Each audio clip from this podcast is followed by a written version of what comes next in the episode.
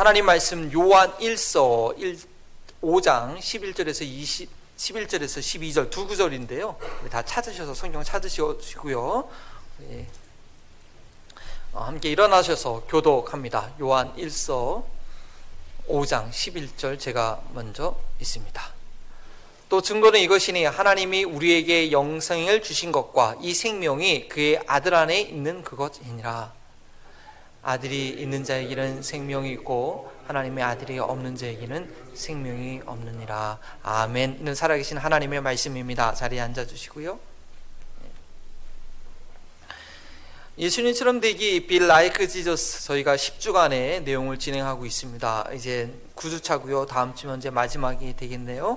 그것은 갈라디아서 5장 22절과 23절에 있는 그런 성령의 열매를 한 가지씩 한 가지씩 살펴보는 것입니다. 아홉 가지의 열매의 특징이 있는데 그래서 세 가지씩 구분할 수 우리가 분류할 수 있다고 그랬죠. 처음에 세 가지 사랑, 희랑, 화평은 하나님과의 관계성 가운데서 맺혀지고 확인되는 열매이고 두 번째 오래 참음과 자비와 양성은 다른 사람들과의 관계성 가운데서 경험되어지고 또 확인될 수 있는 열매이며 마지막 세 번째 충성과 온유와 또 다음 주에 함께 배울 절제는 나 자신과의 관계 가운데서 확인되는 그런 열매입니다. 따라서 이러한 성령의 열매가 있을 때 하나님과의 풍성한 그런 관계를 누릴 수가 있고 다른 사람들에게 또한 증거가 되어지고 나 자신도 이 구원의 확신 가운데 흔들리지 않게 됩니다. 근데 성령의 열매는 아홉 가지인데 스케줄은 10주간으로 되어 있었습니다. 그래서 보면 우리가 성령의 열매 중에서 자비와 양선은 동전의 양면처럼 같이 가야 될 것으로 그래서 한 주 안에 설명했고 대신 나머지 두 주간을 겸손과 이 소망에 대해서 할애하고 있습니다. 우리 겸손은 뭐라고 말씀드렸죠? 이 성령의 열매가 잘 풍성하게 맺힐 수 있는 그런 마음밭이라고 했습니다. 겸손한 마음이 있을 때이 성령의 열매가 잘 맺히게 되죠. 그리고 소망, 오늘 함께 나눈 소망은 무엇이냐? 이런 성령의 열매가 있을 때에 이 소망이 든든하게 있게 됩니다. 이 소망을 온전히 바라보게 되는 것이죠. 성령의 열매가 없으면 소망을 한다고 하지만 엉뚱한 것을 소망하게 됩니다. 그 거짓된 소망을 갖게 되는 것이죠. 오늘 성경 공부 교재에 거짓된 소망이 무엇인지 아마 나와 있을 텐데 그것을 좀 확인하시면 좋겠습니다. 그러나 성령의 열매이 우리 안에 있으면 거품처럼 사라지지 않고 신기를 쫓게 하는 그런 소망이 아니라 변하지 않는 참된 소망을 보게 하는 것입니다. 오늘 성탄 주를 맞이해서 이런 참된 소망의 어쩌면 시작이라고 할 수 있는 복음에 대해서 말씀드리기 원합니다. 우리가 크리스마스를 기뻐하고 오늘 찬양 드실 때 여러분 기쁘셨죠? 예, 크리스마스를 기뻐하고 뭐 온 거리를 지나면 크리스마스 추리와 삶이 기쁨의 그런 분위기가 뭔지 모르고 그냥 이렇게 기뻐하는 사람들이 많이 있는데 그런 것들이 있는데 그렇게 될 수 있었던 것은 예수님의 초림 때에 경건한 하나님의 백성들, 오랫동안 나라 없이 살아가는 그 이스라엘 백성들, 그 가운데서도 우리를 구원한 메시아가 반드시 올 것이라는 그런 기대를 가지고 어, 소망했던 메시아의 오심을 소망했던 그런 소수의 사람들처럼 오늘날에도 이 세상의 부귀영화에 연연하지 않고 예수님께서 다시 오셔서 하나님 나라를 완성하실 것에 대한 소망이 있는 그런 그리스도인들이 이 땅에 존재하기 때문에 사실은 크리스마스가 기쁜 것입니다. 그리고 그러한 소망은 복음에 대한 바른 이해가 있을 때에 가능합니다. 복음은 저희로 하여금 이 땅에서의 삶이 전부가 아니라 영원한 나라 천국에 향해 가는 길을 보여주기 때문입니다. 그래서 오늘 설교 제목은 소망, 천국을 향한 길이라고 그렇게 잡아봤습니다. 왜 복음만이 우리에게 변하지 않는 소망을 주는지 성탄주의를 맞이하여서 그 복음의 내용을 다시 한번 확인해 보시고 또 마음의 새길 뿐 아니라 그 소망의 복음을 전할 준비가 되는 저희가 되길 원합니다. 첫 번째는 복음이란 무엇인가입니다. 그럼 복음 너무나 잘 알고 계시죠? 복음이라고 이 번역한 이 헬라어 단어는 많이 들어보셨을 것입니다. 유앙 겔리온이라는 단어를 번역한 것입니다. 그래서 한자로 복음이라고 했는데 이 한자를 분석해 보면 복보자에다가 소리 음자입니다. 복된 소리라는 것이죠. 그래서 영어로 본 유한겔리온을 영어로 번역할 때는 뭐라고 했습니까? 굿뉴스라고 그렇게 했습니다. 뭐 복된 소식이 좋은 소식이겠죠. 원래 이 유한겔리온이라는 헬라어 단어는요 로마 그리스 시대 때에 전쟁에서 승리했거나 아니면 새로운 왕이 등극했을 때 특별히 어떤 기쁜 소식을 전할 때 우리가 한국에서 인터넷이 없을 때는 어떻습니까? 호해요 호해하면서 막 어린 사람들이 막 이 신문지를 돌고 다니지 않습니까? 그 마찬가지처럼 유한겔리온이요 유한겔리온이요 우리가 전쟁에서 이겼습니다. 여러분 새로운 왕이 세워졌습니다. 여러분 휴가입니다. 선물 나눠줄 겁니다. 막 그게 할 때 쓴 단어가 바로 유한겔리온이라는 그런 단어라는 것입니다. 마태복음 1장 14절에 보면 그런 나와 있습니다. 침례 요한이 잡히신 이후에 예, 예수님께서 갈릴리로 가서 유한 겔리온하고 하나님 나라의 복음을 선포하셨다고 합니다. 때가 찼고 하나님 나라가 가까웠으니 회개하고 유한 겔리온 이 복음 좋은 소식을 믿으라고 선포하셨습니다. 그렇다면 예수님이 선포한 유한 겔리온 사람들이 온 이 시선을 집중시키는 누군가 나라 유한겔리온 딱 얘기하니까 어뭐 왕이 새로 왔나 새로 섰나 뭐 우리가 전쟁에 승렸나 뭐 이렇게 궁금해서 들었을 것입니다. 그랬을 때 예수님이 말한 이 유한겔리온 복음은 과연 어떤 내용이었을까요? 로마 왕이 새로 세워졌다는 그런 내용이었을까요? 아니면 전쟁에서 승리했다는 소식이었을까요?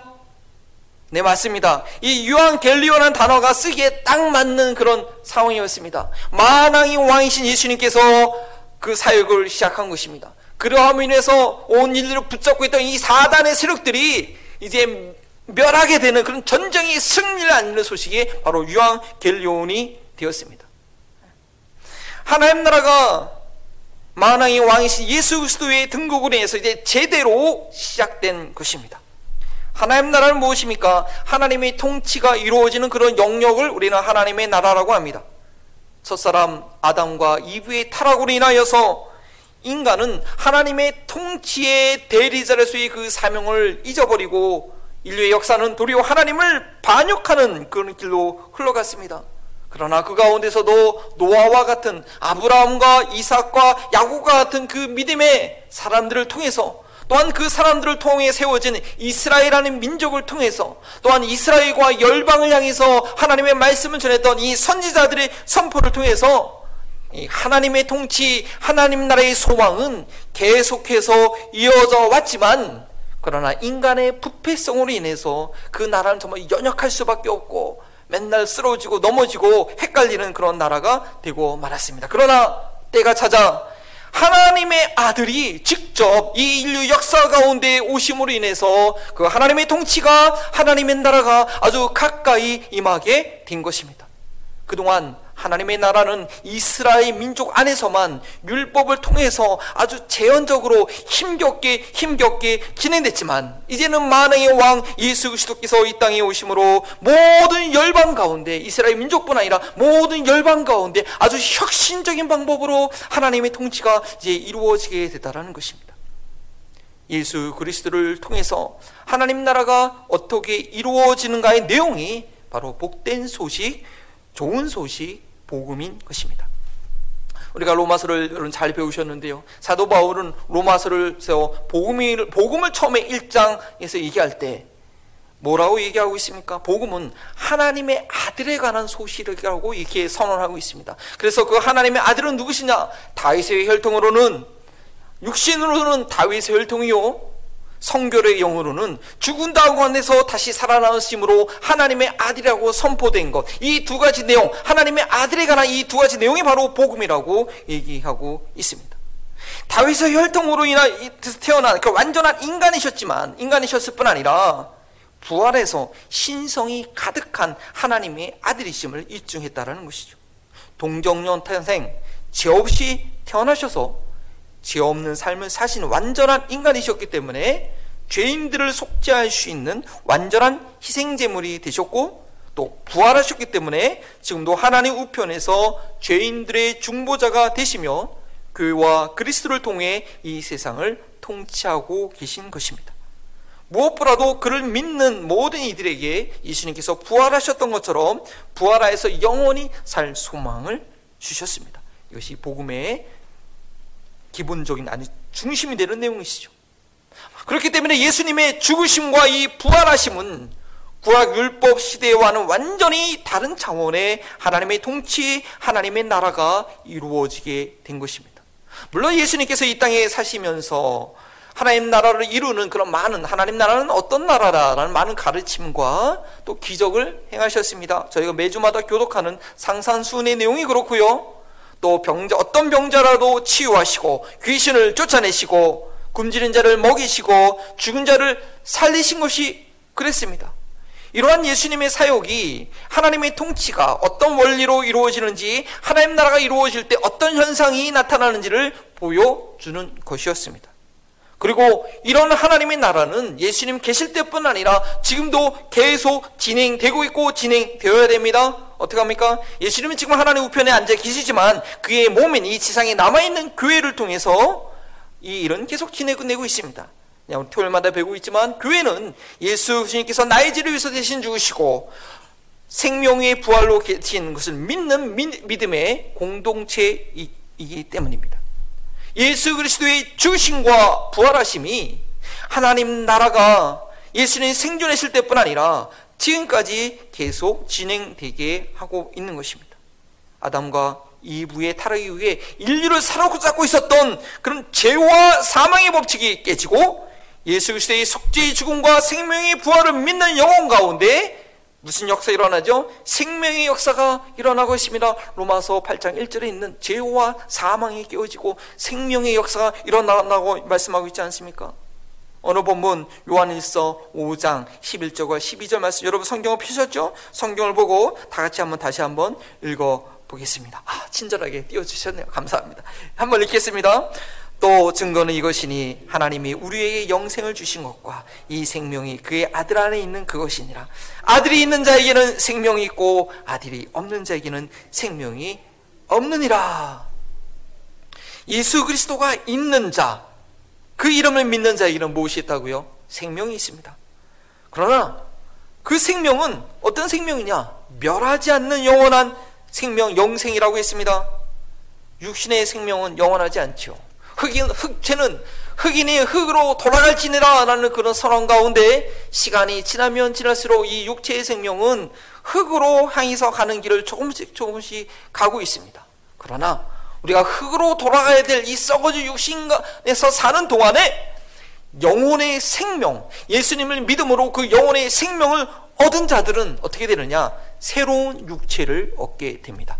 부활하신 예수님처럼 썩지 않는 신령한 부활의 몸을 얻게 됩니다. 이것이 영원히 사는 영생입니다. 하나님과 함께 영원히 사는 몸으로 회복되는 것입니다.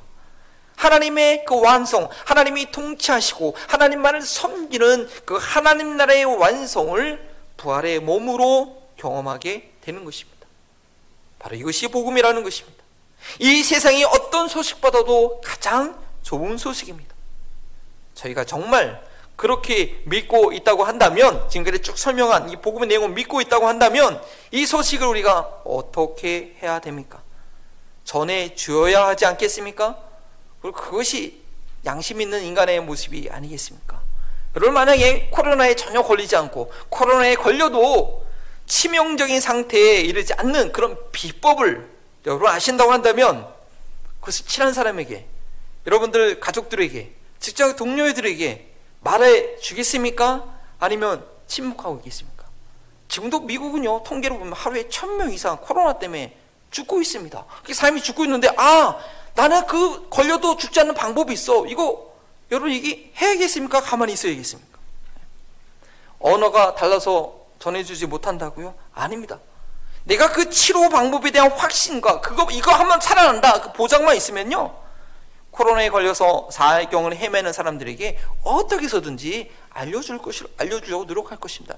요즘 스마트폰이 너무 좋습니다. 웬만한 언어요 다 번역해서 얘기했습니다. 우리 니나자매 맨날 제가 그 베트남 언어 번역하는 거 1분도 안 걸립니다. 그냥 구글에 넣으면 싹 완전하지 않지만 번역해서 나와서 그 지금 읽고 들어가는 거거든요.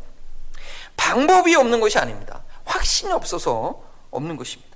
사실 이 코로나에 한번 걸려가지고요. 확실히 치료되는 그런 확신은 누가 지금 말을 못합니다. 예. 이거 한번 살아난다 얘기를 못하면 치료자가 나오긴 해도 완전하지 않죠. 그러나 여러분, 천국 가는 길은 어떻습니까? 여러분, 천국 가는 길이 확실하지 않나요? 이게 확실하지 않아서 누구한테 이게 맞나? 이런 지금 우리가 그런 상황입니까? 아니죠. 네. 우리가 이 복음을 전하지는 않는 이유는 둘 중에 하나입니다.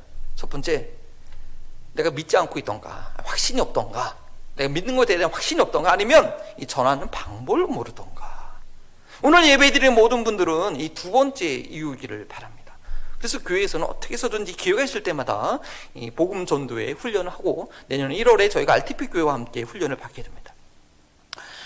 어, 이 미국에 사는 또 한인들, 한인들은 이 복음을 전하지 못하는 이유 중에 또 현실적인 이유가 이 전도할 대상자가 없다라는 그런 현실이 아니라 생각이죠, 생각.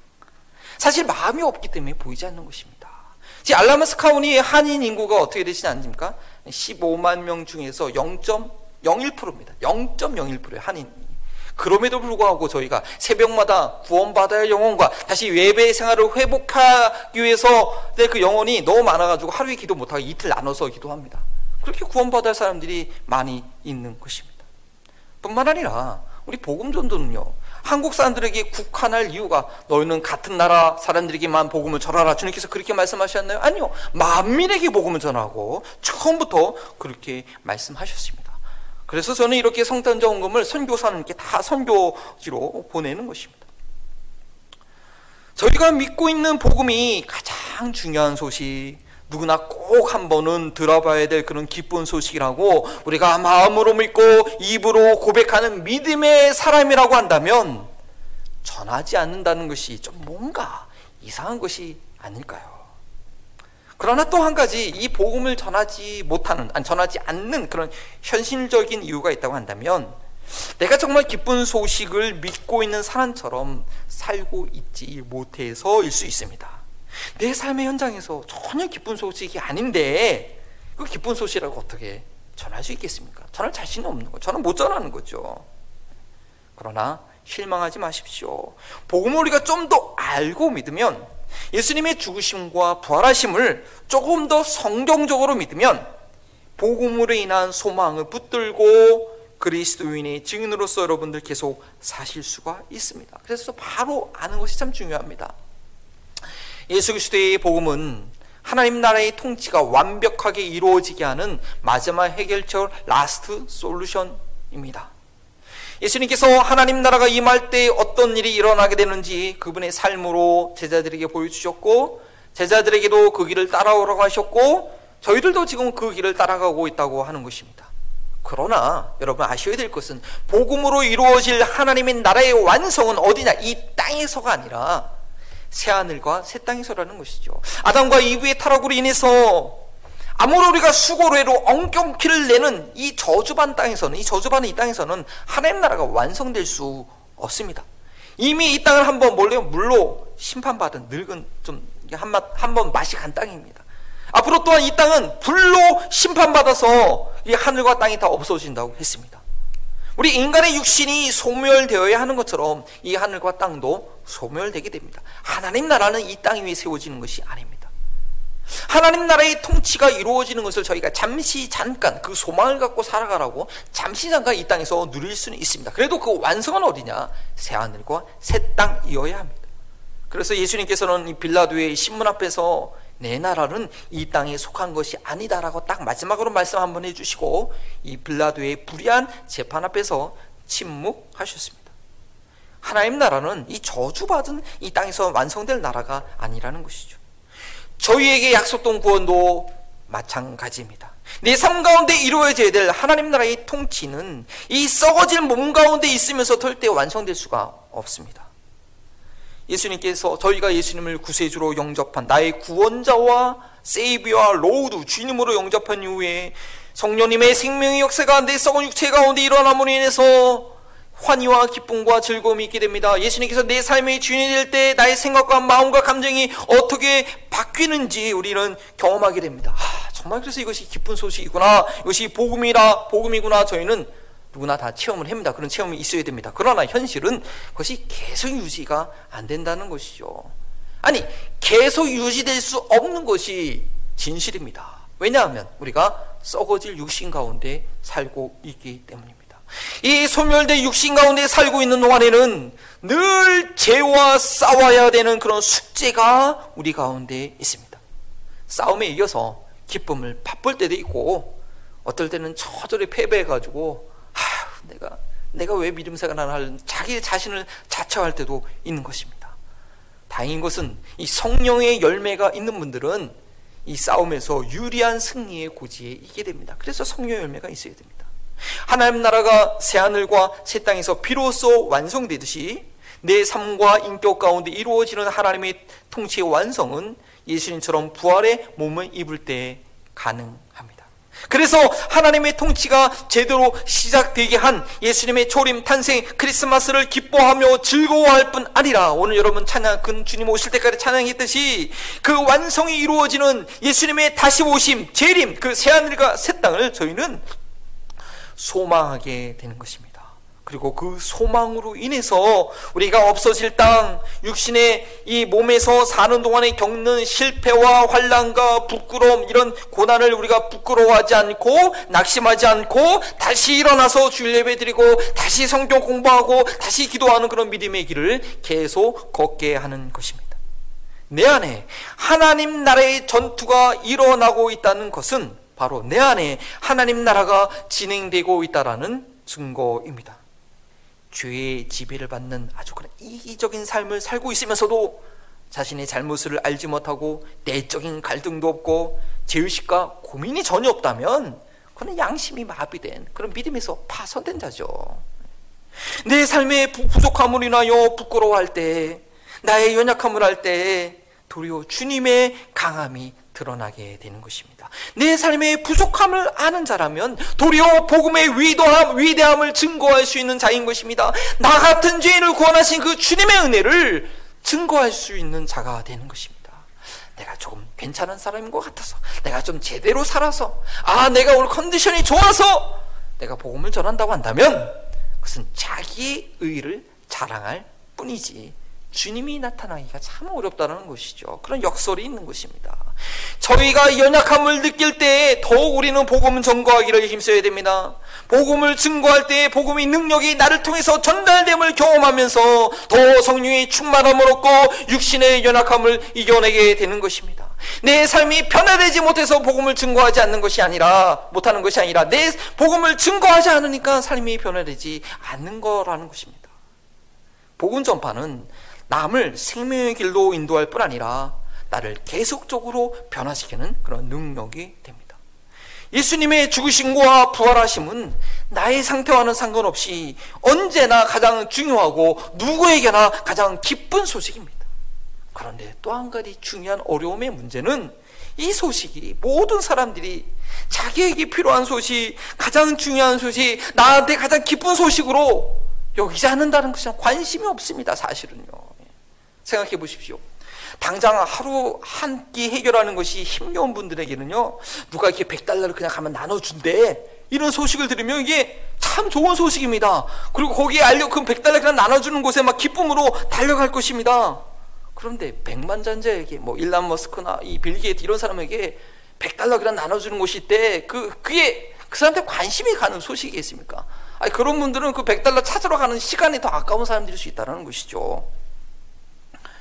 저희는 예수님께서 나의 죄를 위해 죽으심과 다시 부활하심이 모두에게 좋은 소식, 모두에게 필요한 소식, 모두에게 가장 기쁜 소식이 될 수 있도록 지혜롭게 증거를 해야 합니다. 예수님의 이름으로 병자가 치유되기도 하고요. 귀신이 쫓겨나가기도 하고 배고픔의 문제가 해결될 수 있습니다. 인생의 파도가 잔잔해지고 경제적인 문제가 예수님의 이름으로 해결될 수 있습니다. 예수님의 가르침이 인생의 고민 가운데 있는 인간관계 갈등 가운데 있는 자들에게 평강과 기쁨을 줄 수 있습니다. 그러나 이것은 하나님 나라가 이루어지는 과정 중의 한 현상이지 그 근본적인 것은 아니라는 거죠. 그 자체가 목적이 아니라는 것입니다. 어떤 이들에게는 그런 문제들이 전혀 중요하지 않고 자신의 이름으로 자신의 힘으로 해결할 수 있다고 생각합니다. 건강한 사람에게는 예수님이 병자를 고쳤다는 것이 뭐 중요한 얘기로 다가오지 않습니다. 현대에서는요 예전에 고치지 못했던 뭐 예수님이 기적으로 고쳤던 거 병원에서 지금 다 고칠 수 있는 병원들이 참 많습니다. 네. 부자들에게는 예수님이 떡의 문제를 해결해 주신 거 별로 관심 없습니다. 그냥 내가, 내가 좀 더 열심히 돼서 돈 벌면 됩니다. 좋은 교육 받아서 고상한 성품을 가지고 가정에서나 사회에서 큰 무리 없이 평안히 살아가는 사람들에게는요, 예수, 예수님의 산상수훈의 교훈 별 의미가 없을 수 있습니다. 그저 내가 가지고 있는 인생 철학과 삶의 훈련과 자기 discipline 통해서 그냥 인생을 살아가기에 부족함이 없다고 그렇게 생각할 수 있다는 것이죠.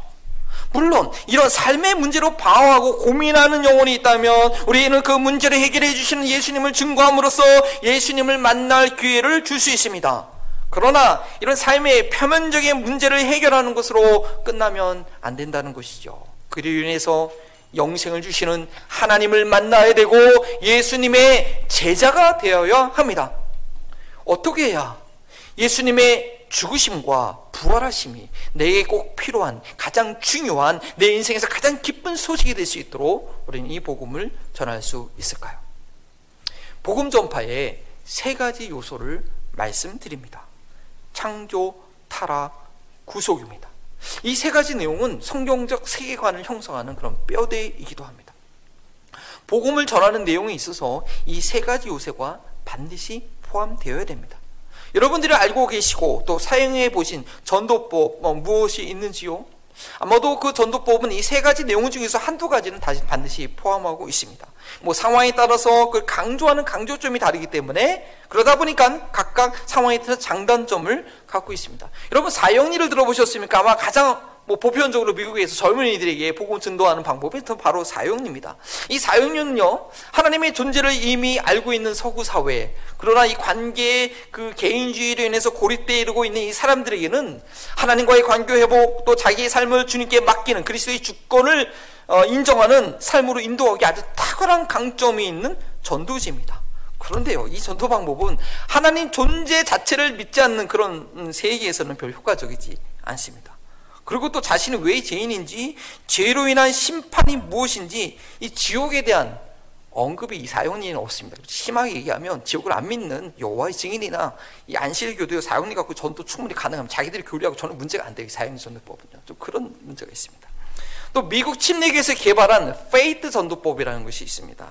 이것은 죄 회개와 하나님의 용서에 대해서 강조함으로써 깊이 있는 회심을 경험하게 도움이 되는 그런 전도법입니다. 아주 강력한 전도법이죠. 그런데 이거 역시 하나님의 존재를 들어보지 않은 사람들에게는 되게 낯선 얘기가 됩니다. 또 선교 현장에서 많이 쓰는 전도법이 C2C입니다. Christ to 아, Creation to Christ. 이거는요 창조와 타락과 이 구원을 말로써 구전으로 이야기로 또 그림으로 어, 전달하는 것인데요. 이거는 하나님에 대한 개념이 없거나 예수님에 대해서 전혀 들어보지 못한 그런 일들, 그런 이들도 글을 읽거나 사고하는 걸 별로 좋아하지 않고 얘기 듣는 것, 주로 구전으로 이렇게 커뮤니케이션 하신 분들에게는 아주 효과적인 그런 전도 방법이 됩니다. 주로 제3세계의 그런 선교제에 적당한 전도 방법이죠. 근데 이거 오늘 현대 사회 에 바쁘게 살아가는 사람들을 또 이렇게 좀 책을 읽고 좀 사고할 줄 아는 사람들에게는 별로 이렇게 좀 그 얘기에 앉아서 듣고 있지 않죠. 별로 매력적인 전도 방법이 또 안 됩니다. 또 제가 주로 사용하는 이 두술 전도법 뒤에 항상 붙어 있었죠. 그 다음에 두소 전도법. 이 전도 방법은요, 짧은 시간 내에, 뭐, 길어야 5분, 뭐, 짧게는 2분 만에 이 복음에 대해서 시각적으로 또 접촉하는 아주 효과적으로 이게 커뮤니케이션 할 수 있는 복음 전달 아주 탁월한 방법인데, 근데 이 방법은요, 어느 정도 복음을 들었거나 좀 백그라운드 있는 사람들, 그래서 복음을 듣긴 들었는데 아직 결정 못한 사람들, 이분들이 결단하시도록 확 넘어오시도록 할 수 있는 그런 효과적인 방법이지만 이게 복음 전달이 충분히 안 되거든요. 그래서 이 잘못하는 그렇게 전했다가는 이 회심이 아니라 인간적인 설득이 될 그런 위험이 좀 이 전도 방법에 있는 것을 제가 발견했습니다. 그리고 교회하고 교회하고 잘 연결이 안 돼요. CTC도 마찬가지인데. 제가 이렇게 다양한 전도 방법을 말씀드리는 이유는 완벽한 전도 방법은 없다는 것입니다. 단지 이 성령의 나타나심이 진리를 증거하게 됩니다. 성령님께서 저희의 연약한 이 불완전한 전도 방법을 사용하셔야 됩니다. 그렇게 되려면 일단은 복음의 중요한 내용이 분명하게 전달되어야 됩니다. 어떤 상황이 있어든지 복음의 핵심 내용이 일단은 빠지지 않고 전달이 돼야지 성령님께서 그걸 통해서 진리를 빠지지 않고 나타나게 됩니다. 이 복음의 핵심의 내용이라는 것이 바로 창조와 타락과 구속이라는 것입니다. 여러분들이 이 내용을 충분히 이해하고 자신의 것으로 만들어서 성령의 인도하심을 따라서 어떤 상황에서도 또 자유롭게 예, 구사할 수 있도록 준비가 되어야 됩니다. 그래서 창조와 타락과 구속은 제가 새벽에도 말씀드렸지만 이 seven C로 요약할 수 있습니다. 저 창조 첫 번째 창조는 하나의 C, creation으로 설명이 설명을 할 수 있습니다. 복음 전도에 있어서요. 이 창조의 설명이 가장 중요합니다. 하나님의 천재 창조를 인정하시는 분들은 준비된 그런 영혼입니다. 창조를 믿지 않는 것이 죄 가운데 빠져 있다는 가장 뚜렷한 증거이고 강력한 거부이죠. 그래서 창조를 모르는 사람에게는 일단 하나님의 질서 있는 창조와 지금도 여전히 운행하심과 또 우리 인간의 피조물로서의 위치를 좀 설명을 해줘야 됩니다. 그리고 두 번째 타락은요 두 개의 시로 설명할 수 있습니다. corruption 그 다음에 condemn입니다. 타락과 심판이죠. 인간이 지금 타락한 상태에 갔다 상태에 있다는 것을 알려줘야 됩니다. 죄가 무엇인지 알려줘야 됩니다. 피조물로서 하나님께 대한 반역과 불순종 가운데 있는 것이 이거 죄죠. 그리고 그것이 인간과 자연 만물이 신음하고 고통하는 이유인 것입니다. 범죄와 심판으로 인해서 인간은 죽을 수밖에 없게 되었으며 그리고 육체의 죽음이 끝이 아니라는 것, 영원한 지옥 형벌이 그 앞에 있다는 분명한 사실을 여러분 확신을 가지고 사실을 사실 아닌 것처럼 얘기하면 안 되고요. 분명하게 얘기해 줘야 됩니다. 이 사실이 정확하게 전달될 때 복음은 누구에게나 필요한 소식이 됩니다. 그 누구도 죽지 않는다. 나는 죽지 않을 거다라고 얘기할 사람 없지 않습니까? 그 누구도 죽음을 준비해야 되고 그 죽음에 대한 대책이 좀 있어야 됩니다. 물론 뭐 어떤 사람들은 나름대로 철학적으로 뭐 공산주의들처럼 이 죽음에 대해서 물질로 그냥 그렇게 생각하는 경우도 있죠. 네. 그러나 그런 불확실한 자신만의 고집을 깨뜨릴 수 있도록 우리는 확신 있게 전해 주어야 합니다. 죽음을 이 죽음을 극복할 수 있는 누구나 다가 내 앞에 있는 시간이 되면 내 앞에 다가오는 이 죽음을 극복할 수 있는 예수님의 구속을 설득력 있게 그리고 아주 논리적으로 저희는 설명할 수 있습니다.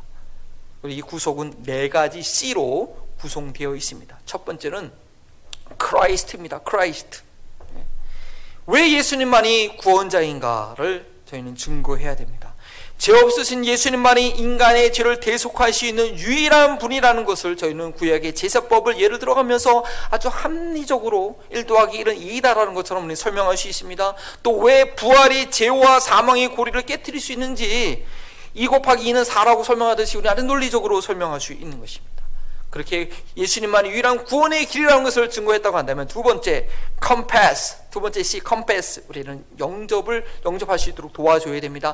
마음으로 믿어 의에 이르고 마음으로 믿어져서 정확한 번역은 마음으로 믿어져서 의에 이르고 입으로 시인되어져서 구원이 되는 이 시작을 구원을 시작할 수 있도록 인도해 주어야 됩니다.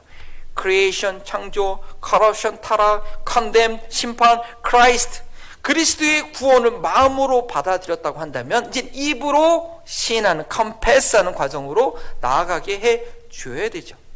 그 다음에는 컨펌입니다. 확신입니다. 복음만이 구원의 확신을 줄 수 있습니다. 인간이 만들어낸 종교는 인간의 의에 의지하기 때문에 그 누구도 자신이 구원받았다는 것을 확신할 수 없습니다. 그러나 복음은 하나님께서 죄인을 구원하시겠다고 약속하신 거기 때문에 오늘 저희가 성경 공부할 때 소망에 대해서 배웠는데 하나님이 약속하신 거기 때문에 우리는 소망을 갖게 되고 그 약속에 의지해서 우리는 구원의 확신을 가질 수 있습니다. 인간의 행위, 인간의 의에 의지하지 않고 하나님의 의, 하나님의 사랑을 우리 신뢰하게 해야 됩니다. 그것이 복음이 복음 되게 합니다. 그렇다고 하면 마지막 시는 무엇이냐? 처치입니다. 교회와 연결되게 해야 됩니다.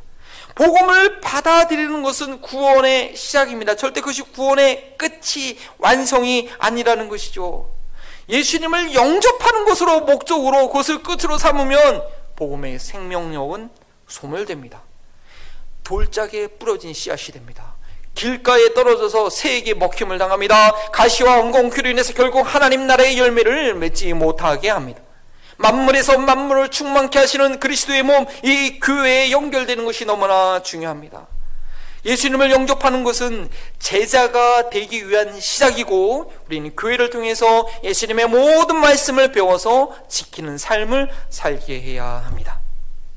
Creation 창조, corruption 타락, condemn 심판, Christ 구원, confess 영접, confirm 확인, 처치 교회 이 일곱 가지의 내용을 여러분 속에 써 있는 성경 구절을 인용하면서 설명할 때 성령님께서 예수님에 대한 진리를 바로 드러내실 수 있을 것입니다. Merry Christmas 우리 옆에 있는 분하고 한번 인사해 볼까요? Merry Christmas. Merry Christmas. 예. 저희가 예수님께서 이 땅에 오신 날이 언제인지 아무도 모릅니다. 그러나 분명한 것은 그 예수님을 누구 위해서 왔어요? 바로 나를 위해서 왔고 나의 삶을 변화시킨 것은 너무나 분명하기 때문에 우리는 그 예수님을 경배, Merry Christmas 하면서 됩니다. 또한 그 예수님께서 이 세상에 다시 오실 날이 언제는 아무도 모르지만 내게 약속하신 구, 구원이 이루어지기 위해서는 확실히 예수님은 오셔야 됩니다. 예수님 안 오시면 우리 구원이 완성이 안 됩니다. 그래서 우리는 소망 가운데 그 예수님의 오심을 기다리게 됩니다. 그리고 주님께서 오실 그날은 모든 민족에게 복음이 증거되는 날이기 때문에 저희는 기회를 어떤지 못 어떤지 항상 복음을 증거하기에 힘쓰게 되는 것입니다. 24일 저녁에 우리가 만왕의 왕께서 마국간에 태어나신 그 겸손인 마국에 태어나신 그 생일을 우리가 축하하기 위해서 촛불을 들고 나아갈 때에 전 세계에 이 복음의 빛을 들고 나아가 계신 나아가 계신 나아가 계신 우리 선교사님들을 기억하기 원합니다. 또한 나의 삶이 이 하나님 나라의 빛을 증거해야 된다는 그런 다짐을 할 수 있길 바랍니다. 매일 크리스마스. 이 성탄의 기쁨을 소망 가운데 주신 우리 주님께 감사하면서 다 함께 일어나서 우리 기쁨으로 찬양 드립니다. 기쁘다 구주 오셨네. 만 백성 맞으라. 여다 일어나 찬양하여라 나 찬양 찬양하여라. 의세주 탄생했으니 다 찬양하여라. 이 세상에 만물들아 다 와답하여라 다 와답하여라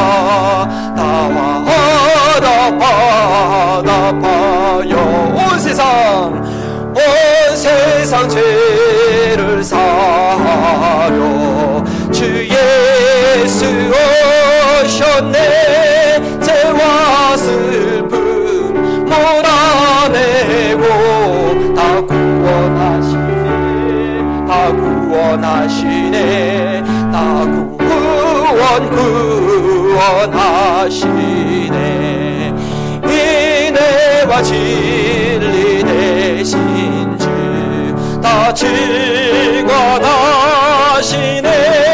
만국 백성 그주 앞에 다 경배하여라 다 경배하여라 다 경배 경배하여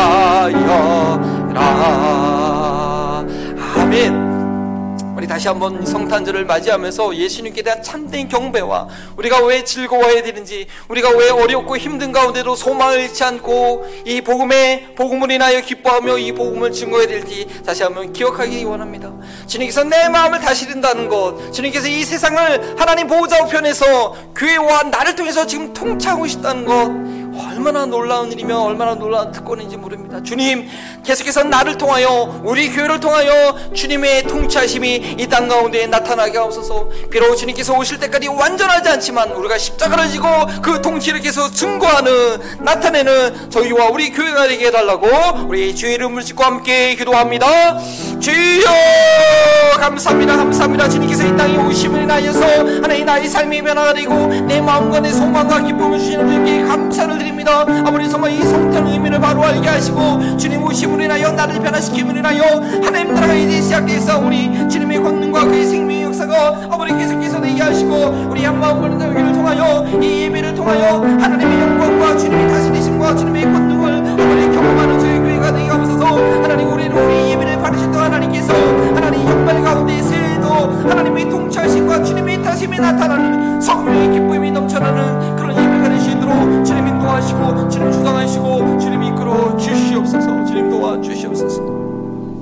메리 크리스마스. 진실로 예수님을 우리가 기쁨으로 즐거움으로 예배할 수 있는 저희들 되기 원합니다. 예배할 때 하나님 나라가 우리 마음 가운데 임하며 하나님이 통 우리를 통치하심을 경험하는 저희들 되기 원합니다. 이 땅에 참으로 겸손하게 마구간에 만왕의 왕으로 오신 예수님 우리가 바로 보고 바로 알므로 우리 마음 가운데 우리 삶 가운데 어떤 환경 가운데 실제로도 우리 주님의 높으심을 생각함으로 인하여 겸손하게 감사함으로 예배하는 저희를 되게 하옵소서. 2021년 너무 쉽지 않은 환경 가운데도 우리 예배를 받아주시고 예배를 통해서 기쁨과 마음의 평강을 주신 주님 감사합니다. 이번 성탄지를 지나고 이 새해를 맞이하면서 그 만왕의 왕 주님만을 경배하며 주님 다시 오셔서 나의 구원의 삶을 완성하실 하나님 나를 완성하실 그날을 소망하며 주님만을 높여 높이면 예배하는 삶을 포기하지 않고 나아갈 수 있도록 지금 인도하여 주옵소서 지금 여러 가지 상황으로 함께 예배하지 못하고 있는 그 장소에서 주님을 바라보는 지체들이 있습니까? 아니면 여러 가지 환경 가운데 예배하지 못하고 있는 연약한 지체들이 있습니까? 저들에게 믿음의 믿음을 더하셔서 그 무엇과도 바꾸지 않고 하나님께 예배하는 진실한 믿음으로 참된 삶의 소망으로 나아갈 수 있도록 저들의 예배 생활이 온전히 회복되게 하여 주옵소서. 만왕의 왕 앞에 왕 대신 예수님 앞에 무릎 꿇을 수 있는 저희 모두가 되게 하여 주시옵소서. 하나님 그러한 믿음으로 귀한 예물을 주 앞에 드립니다. 특별히 나를 위해서 주님 오신 나를 감사하여서 성탄절 감사의 예물을 드리는데 이 기쁨의 소식이 주님이 속히 오시도록 온 열방이 전해도록 수고하는 우리 성사님들을 위해서 다 드려지기 원합니다. 이를 위해서 수고하는 IMB 관계자들과 이 귀한 재물 물질을 정말 섬기고 있는 자들이 정직하게 지혜롭게 깨끗하게 잘 쓸 수 있도록 주님 친히 관리하여 주시고 주님 친히 보호하여 주시옵소서. 그러한 교회로 저희를 사용해 주심을 참으로 감사하고 이 모든 말씀 예수 그리스도의 이름으로 기도합니다. 아멘. 만왕의 왕이시요 영원한 통치자이신 성자 예수 그리스도의 은혜와 모든 피조물의 주인 되시고 한없는 사랑을 베푸시는 성부 하나님의 사랑하심과 예수 그리스도의 보혈의 피로 인해 우리 안에 생명의 역사를 일으키시는 성령 하나님의 교통하심이 성탄주의를 맞이하여 나를 위해 오신 예수님을 담대히 증거할 것을 다짐하는 우리 사랑하는 한마음번 등의 모든 성도들과 이 지역사회와 성교지 가운데서 주님을 예배하고 있는 귀한 성교사님들과 그 가정 가운데 그 자녀들 가운데 지금부터 영원토록 함께 하시기를 축원하옵나이다. 아멘.